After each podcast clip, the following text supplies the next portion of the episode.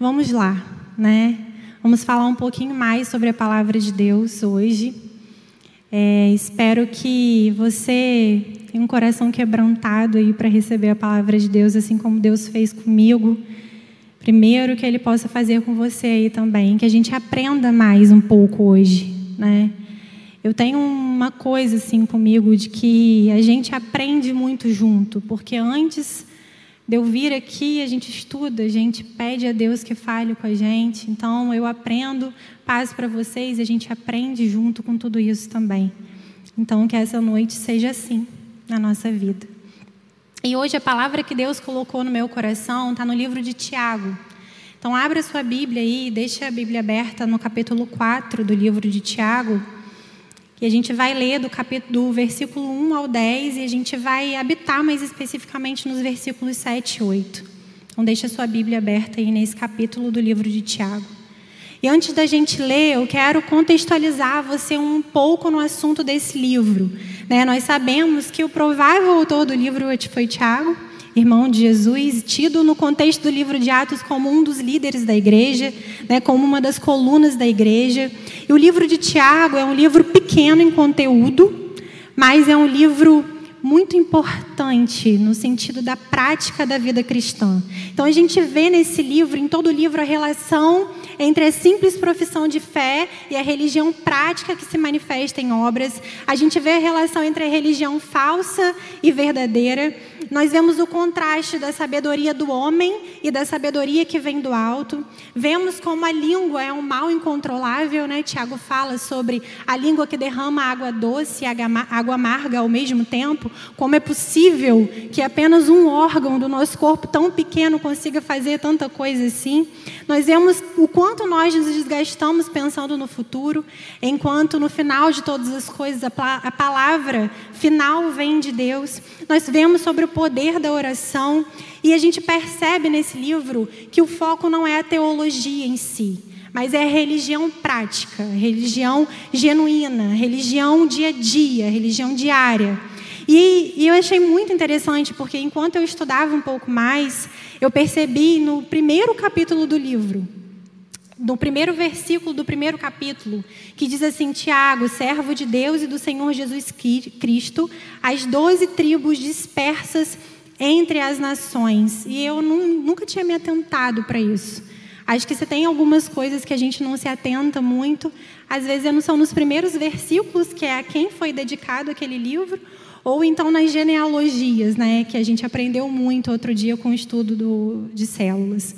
E aí, nesse, nesse primeiro versículo do primeiro capítulo, a gente entende para quem foi escrito o livro. Né? O livro foi escrito por aqueles cristãos judeus que estavam dispersos. E aí, quando a gente olha para o livro de Atos, nos primeiros capítulos, a gente percebe que a partir da morte de Estevão, os cristãos passaram a ser muito perseguidos. E foram dispersos, foram dispersos. E Filipe começa a pregar em Samaria, e o evangelho começa a se disseminar em outras regiões que não havia se disseminado ainda. E aí, sobre isso, Hernandes Dias Lopes fala assim: a perseguição faz com a igreja aquilo que o vento faz com a semente, espalhando-a e aumentando a colheita. Então, foi para esses cristãos dispersos, judeus cristãos dispersos, que Tiago escreve essa carta. E aí, agora a gente vai ler o capítulo 4, dos versículos 1 ao 10. A minha versão aqui é a NVI, acredito que seja a mesma que vai ser projetada. Vamos ler. Diz assim o texto: De onde vêm as guerras e contendas que há entre vocês? Não vem das paixões que guerreiam dentro de vocês? Vocês cobiçam coisas e não as têm. Matam e invejam, mas não conseguem obter o que desejam. Vocês vivem a lutar e a fazer guerras. Não têm porque não pedem. Quando pedem, não recebem, pois pedem por motivos errados, para gastarem seus prazeres. Adúlteros, vocês não sabem que a amizade com o mundo é inimizade com Deus? Quem quer ser amigo do mundo faz-se inimigo de Deus. Ou vocês acham que é sem razão que a Escritura diz que o Espírito que Ele faz habitar em nós tem fortes ciúmes? Mas Ele nos concede graça maior. Por isso diz a Escritura: Deus se opõe aos orgulhosos, mas concede graça aos humildes. Portanto, submetam-se a Deus. Resistam ao diabo e ele fugirá de vocês.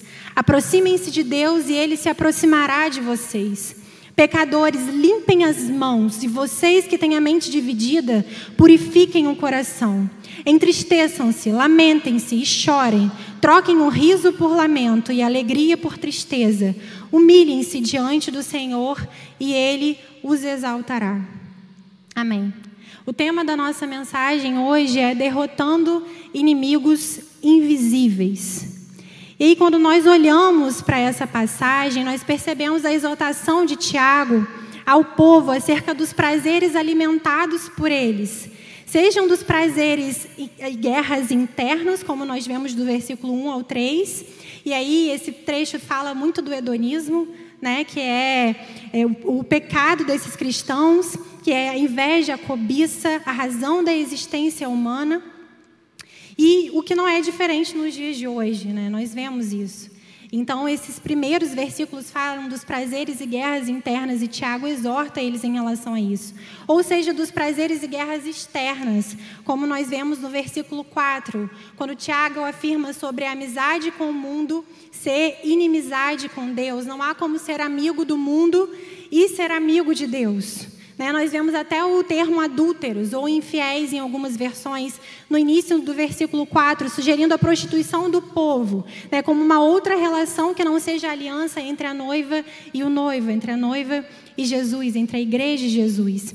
Mas quando a gente olha para o versículo 6, o versículo 6 diz assim: Mas ele nos concede graça maior, por isso diz a Escritura.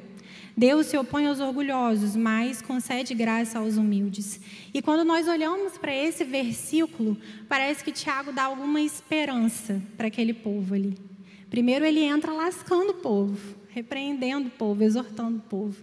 E depois ele fala: Mas Deus nos concede graça ainda maior. Ele se opõe aos orgulhosos, mas ele dá graça aos humildes. Então, acho que a primeira coisa, assim, para a gente começar a receber essa palavra é começar a ter esse coração quebrantado, esse coração humilde. A humildade é a virtude caracterizada pela consciência das nossas próprias limitações. Eu acho que se tem uma coisa que a gente é, é limitado. Né? Nós somos muito limitados muito limitados, extremamente limitados. Se não fosse o amor de Deus, se não fossem os ensinamentos de Deus todos os dias, se não fosse a voz do Espírito Santo, eu não sei aonde eu estaria, eu não sei aonde a gente estaria.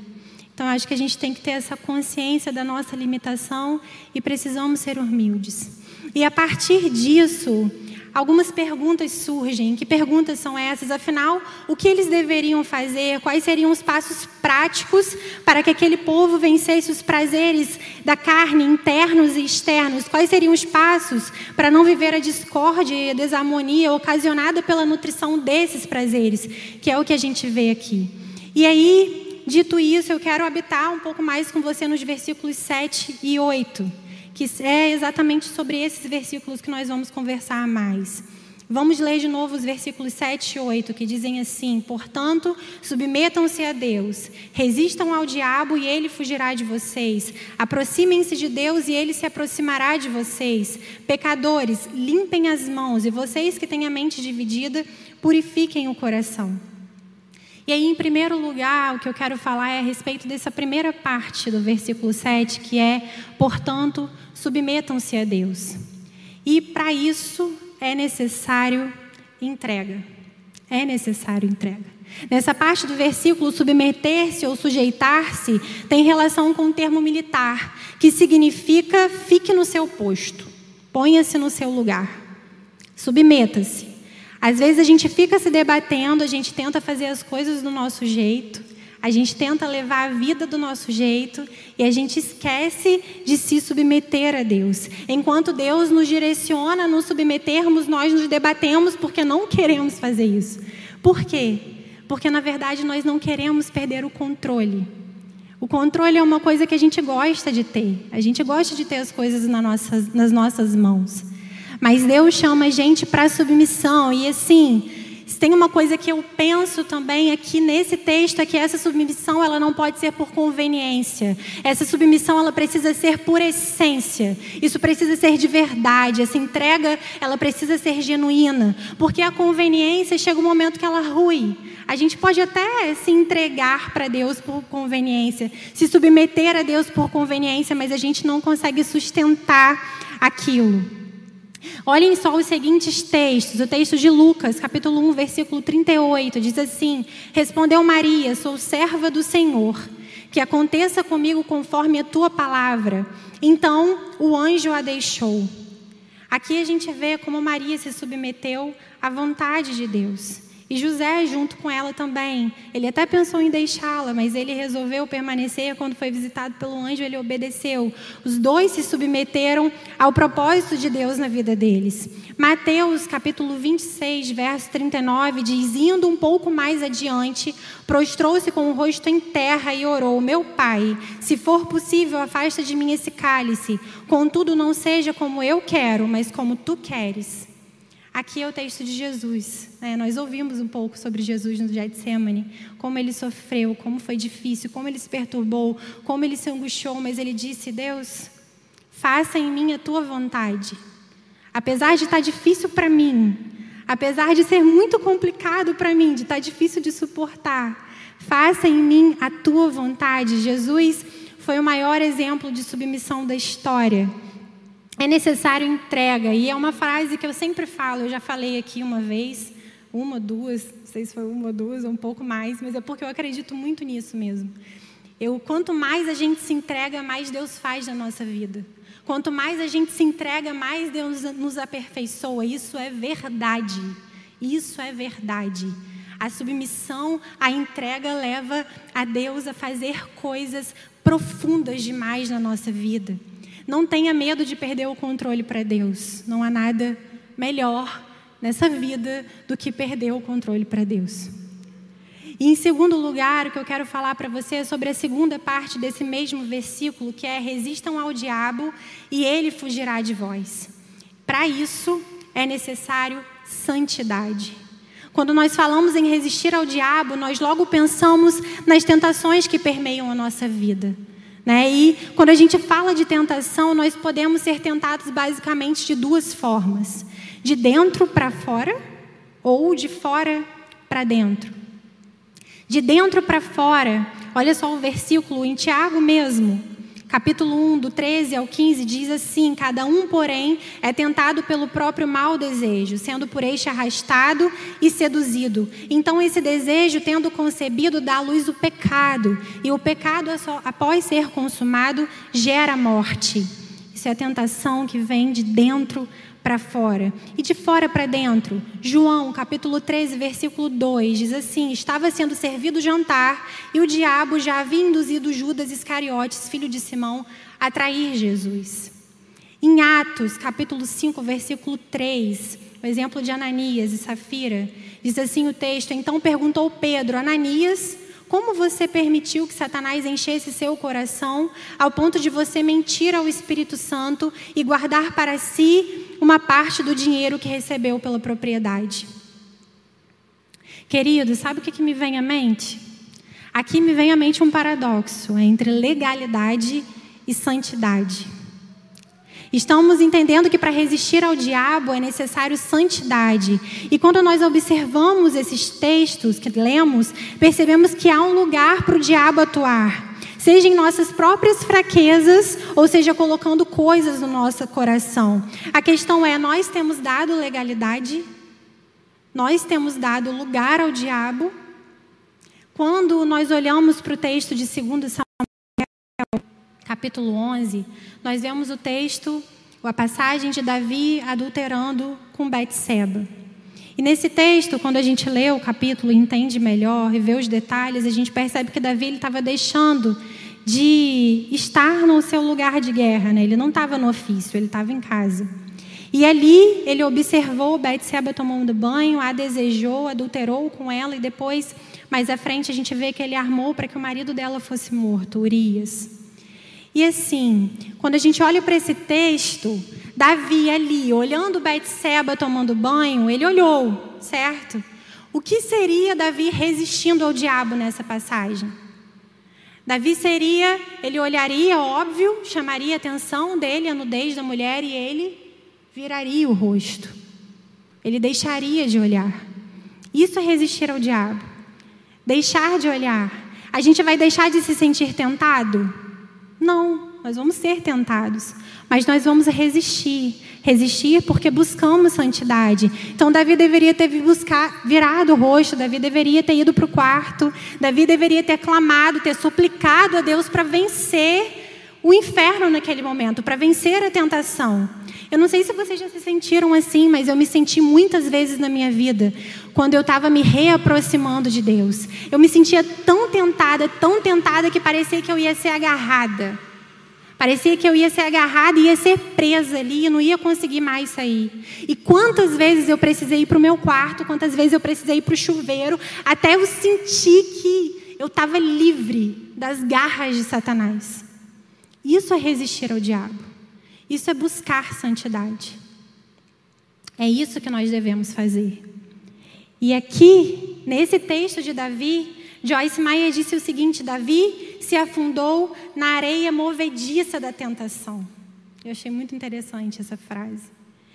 E uma outra coisa que eu lembrei, assim, enquanto eu preparava a palavra, é um evento, né? Não é um evento, usei a palavra errada, mas é um, foi uma tragédia mesmo, que aconteceu no dia 25 de janeiro de 2019.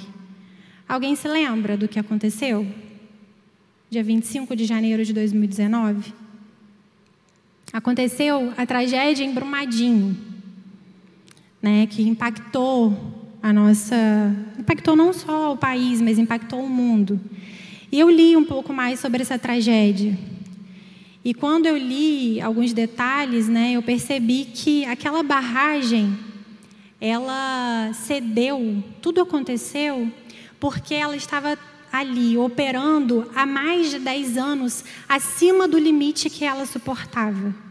Existiu a negligência de quem estava ali, da empresa, né, do, de quem foi conivente com tudo que aconteceu, mas fato é que a barragem ela funcionava muito acima do que ela suportava. E o que, que aconteceu? Chegou o momento que ela ruiu. Chegou o momento que ela não aguentou. E eu revi os vídeos. Eu lembro que na época passava muito na televisão, né? E da barragem ruindo, ela foi cedendo, cedendo, cedendo. E ela ruiu. E é assim que acontece na nossa vida. Por muitas vezes a gente trabalha, a gente está em casa, a gente vive a nossa vida e está sendo tentado e a gente está ali além do limite que a gente suporta, mas a gente não se abre, a gente não fala, aquilo vai ficando, vai ficando até o momento que a gente rui. O que Satanás quer é destruir a nossa vida. O que ele quer é destruir a nossa vida que Ele quer fazer com que a gente não consiga avançar. Mas nós não vamos permitir porque nós vamos buscar a santidade, porque nós vamos ser santos, porque nós vamos nos submeter a Deus e porque nós vamos resistir ao diabo e ele vai fugir de nós, porque ele não vai ter legalidade na nossa vida. Ele não vai ter legalidade na minha e ele não vai ter legalidade na sua. E não vai acontecer tragédia na nossa vida. Ele não vai nos envergonhar, porque nós pertencemos a Jesus Cristo de Nazaré. Jesus Cristo de Nazaré. É a Ele que nós pertencemos. Quando nós buscamos santidade, Deus nos dá, nos dá, uma coisa chamada autoridade espiritual. Deus nos dá patente espiritual. É isso que Ele nos dá. É isso que Ele nos dá. Ele nos dá autoridade. Quando nós somos cheios de autoridade espiritual, porque nós somos santos, Satanás bate em retirada. Aleluia. Satanás bate em retirada. E nós vamos buscar isso. Nós vamos nos submeter a Deus e nós vamos resistir ao diabo, porque nós somos santos. Nós não somos perfeitos. Nós somos santos. Nós buscamos a santidade.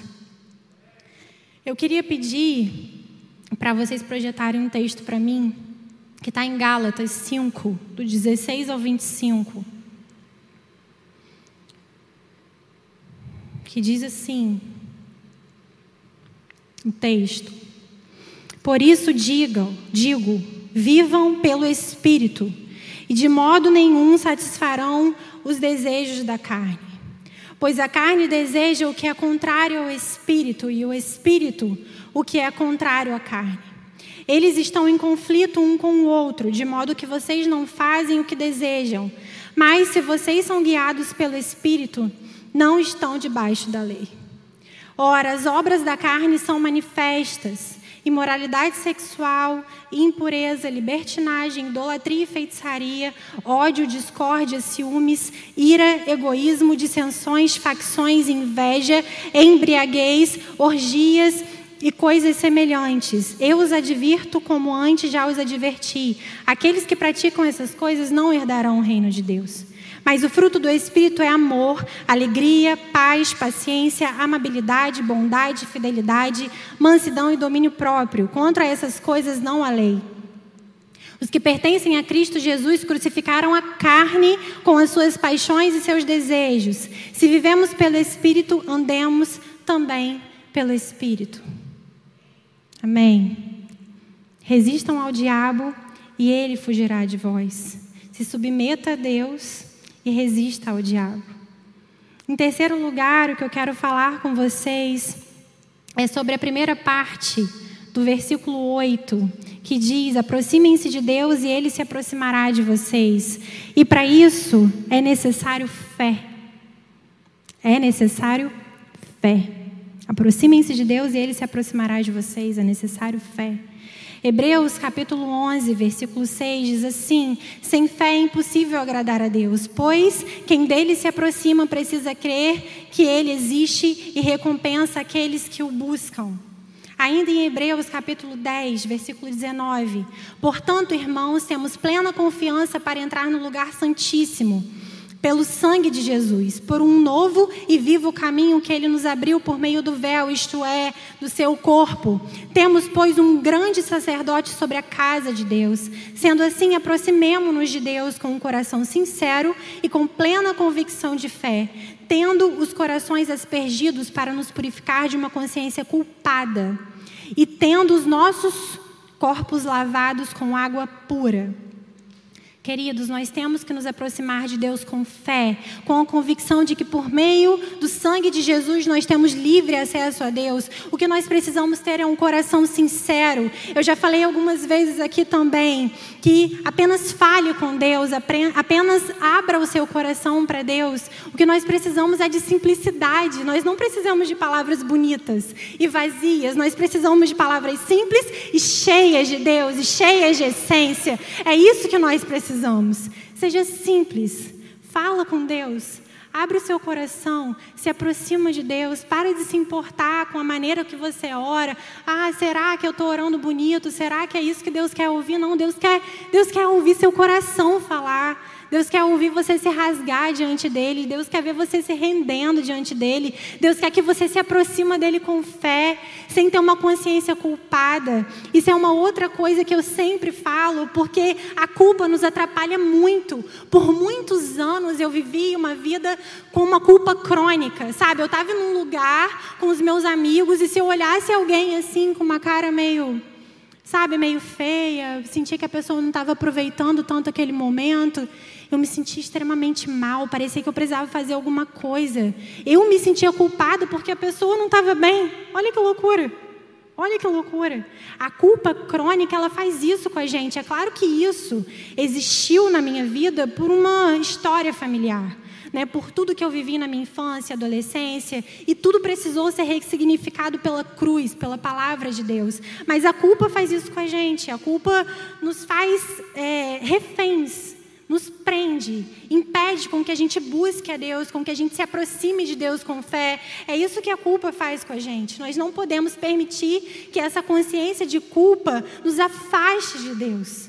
Nós precisamos ter fé que por Jesus, através do sangue dele, o véu foi rasgado e não existe condenação para aqueles que estão em Cristo Jesus. Não há condenação para aqueles que estão em Cristo Jesus. Nada pode nos separar do amor de Deus. Nada pode. Se Deus é por nós, quem será contra nós? Quem será contra nós? Então se submeta a Deus, resista ao diabo e se aproxime de Deus com fé. Se aproxime de Deus com fé. Em quarto lugar, quero falar sobre a última parte do versículo 8, que é pecadores. Limpem as mãos e vocês que têm a mente dividida, purifiquem o coração. Sabe, gente, é necessário arrependimento. É necessário arrependimento. Eu falei sobre Davi, lembram? No Salmo 51, dos versículos de 1 a 7, diz assim: Tem misericórdia de mim, ó Deus, por teu amor por tua grande compaixão, apaga as minhas transgressões. Lava-me de toda a minha culpa e purifica-me do meu pecado, pois eu mesmo reconheço as minhas transgressões e o meu pecado sempre me persegue. Contra ti, só contra ti pequei e fiz o que tu reprovas, de modo, de modo que justa é a tua sentença e tens razão em condenar-me. Sei que sou pecador desde que nasci, sim, desde que concebeu minha mãe. Sei que desejas a verdade no íntimo e no coração me me ensinas a sabedoria. Purifica-me com o ísopo e ficarei puro. Lava-me e mais branco do que a neve serei. 1 João capítulo 1, versículo 9 diz: Se confessarmos os nossos pecados, Ele é fiel e justo para nos perdoar os pecados e nos purificar de toda injustiça. Sabe, queridos, esse arrependimento ele também precisa ser genuíno. Assim como a submissão e a entrega precisam ser genuínos, o arrependimento também. Arrependimento é diferente de remorso. Arrependimento é diferente de angústia. Arrependimento produz uma tristeza que muda a nossa vida, que muda a nossa direção, que muda a nossa forma de pensar. É desse arrependimento que eu estou falando. É desse arrependimento que eu estou falando. Confesse os seus pecados uns aos outros. A gente precisa fazer mais isso. A gente precisa fazer mais isso confessar os nossos pecados, dar nome aos nossos pecados, se rasgar diante de Deus confessando os nossos pecados. A gente precisa fazer isso. Isso faz parte dos passos para derrotar aqueles inimigos que a gente não vê. É necessário arrependimento. Para concluir, eu preciso só ler mais três versículos com vocês. Eu já falei para vocês sobre o contexto do capítulo desse capítulo de Tiago que eu li, Tiago exorta o povo a respeito dos prazeres que são alimentados por eles, das paixões que guerreiam dentro de, deles e das paixões despertadas pela amizade com o mundo. Se vocês quiserem vir do louvor, tá, pode vir. E olha o que Tiago fala nos versículos 6, 9 e 10. Eu vou ler exatamente assim, 6, 9 e 10. Diz assim: Mas ele nos concede graça maior por isso diz a Escritura: Deus se opõe aos orgulhosos, mas concede graça aos humildes. Entristeçam-se, lamentem-se e chorem. Troquem um riso por lamento e alegria por, tristeza. Humilhem-se diante do Senhor e Ele os exaltará. Queridos, nós precisamos nos esvaziar. Nós precisamos nos humilhar, sabe? Nós precisamos nos humilhar. A gente precisa se humilhar diante de Deus. A gente precisa se prostrar diante de Deus. A gente precisa pedir perdão. A gente precisa fazer isso. A gente precisa se entregar. A gente precisa resistir ao diabo. A gente precisa ser santo. A gente precisa ter fé e se aproximar de Deus com fé. A gente precisa se arrepender. E a gente precisa se humilhar diante de Deus. Eu não sei o que tem assolado a sua vida. Eu não sei quais são os prazeres que você tem lutado contra. Eu quero te dizer que isso não é nenhum bicho de sete cabeças. Todos nós somos tentados. Todos nós precisamos lutar todos os dias contra os prazeres que assolam a nossa vida, seja da concupiscência da nossa carne, daquilo que a nossa carne pede, daquilo que a gente é fraco mesmo. Cada um de nós tem uma fraqueza, ou seja, das coisas que Satanás vai colocando no nosso coração e vai minando a gente, a nossa vida, a nossa fé. Mas fato é que nós precisamos fazer esse movimento esses passos que dizem aqui no versículo, para a gente vencer o diabo, para a gente vencer Satanás, sabe? Para envergonhar mesmo.